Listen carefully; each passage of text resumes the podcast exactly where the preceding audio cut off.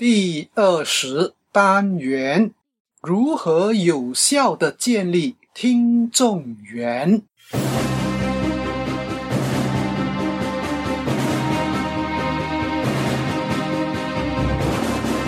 欢迎聆听演说探索家，这是一个专门谈论演说技巧平台。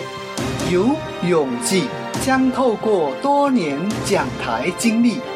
与您共同探讨、学习演说要领，让我们彼此分享，提升演说素养，创造条件，影响世界。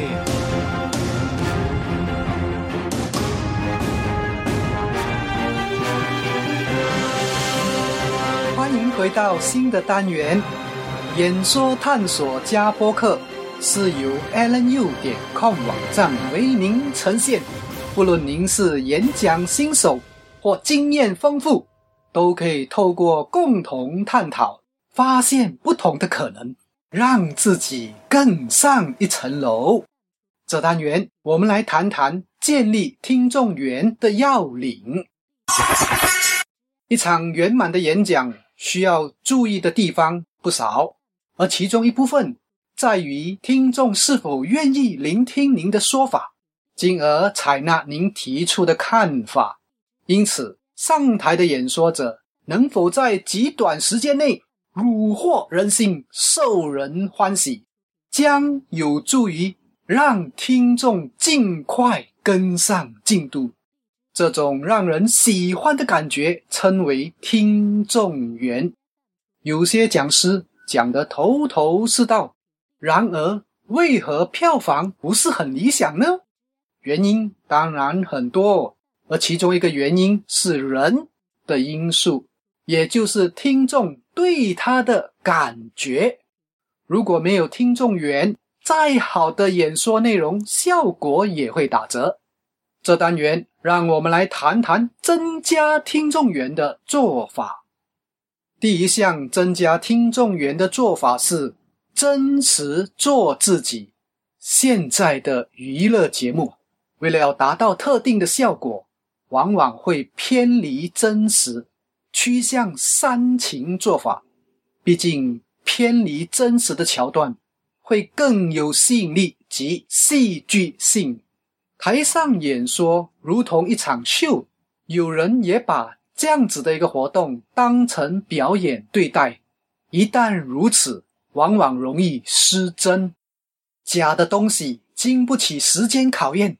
尽管演说者如何巧妙设计其呈现，一旦失真，迟早会露出马脚，进而被听众遗弃。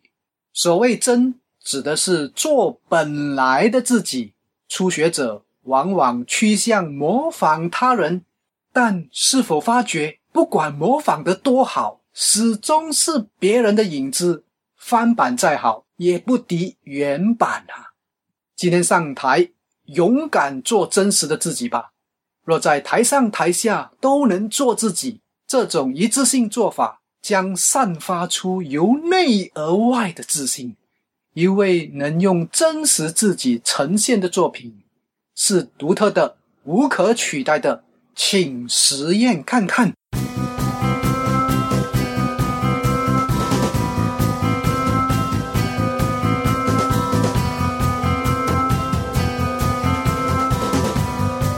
二项增加听众缘的做法是开放的能耐。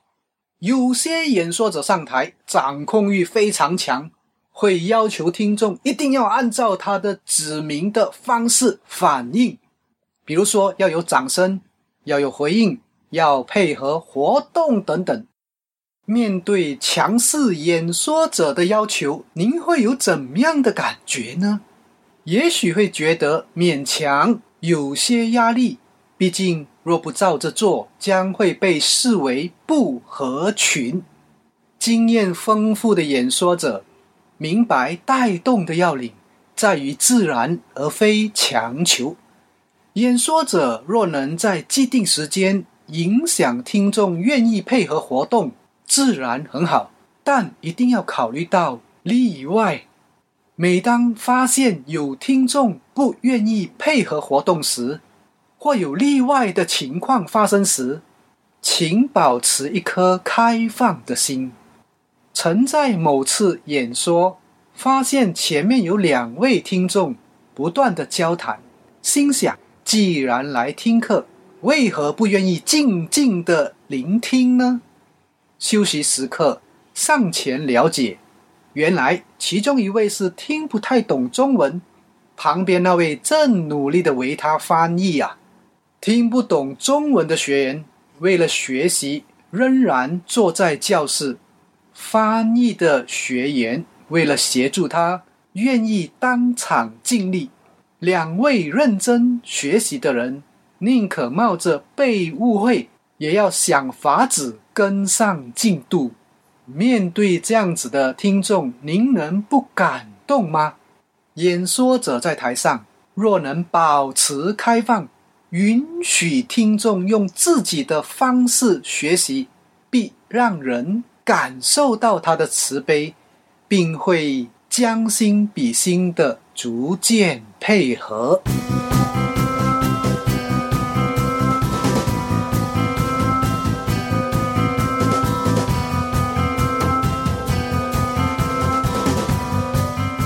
三项增加听众缘的做法是现场展现力。很多课程内容网上都可以获得资讯，为何却要亲临现场？其中一项原因是演说者的现场展现力取代了网上无法提供的感觉。要做到这点，最基本要懂得运用三 D 呈现技巧。所谓一 D，指的是听到。二 D 指的是听到以及看到，而三 D 指的是听到、看到以及感觉到。传统的演说模式重视说功，说话的功力，只要能说就可以了。这种方式适合 X 世代。对于 Y 世代而言，他们的出生时便有了电脑，之后又伴随着强大手机。看到、听到的都是丰富多彩的资讯，因此演说中现场若没有运用科技、人文、技术、艺术、文字、影像、声音、活动、互动等等的变化，是比较难吸引年轻一代的听众。是否发觉演说现场若较沉闷？听众就开始游览手机了。一场演说如果能让人忘记手机的存在，应该就算达到讲课效果的基本指标。现场展现力来自独有的个人涵养以及成熟的呈现功力。个人涵养需要靠内在持续的探讨。呈现功力则可透过外在的学习和练习，而演说拆解班将会透过十八个方向来协助您提升及微调呈现技巧。刚刚和您分享了如何有效建立听众缘的三个做法，分别是真实做自己、开放的能耐以及。现场展现力，今后您又多了一项演说呈现技巧，不知是否对您有帮助呢？在运用过程中，若有疑问或想要了解哪方面的资讯，欢迎与我联系。您可以 email 到 allen at allenu 点 com，或是留言到我的面子书。听完了这个单元，请您分享。按赖按赞，或到 alanu 点 com 网页、iTunes、Stitcher 订阅。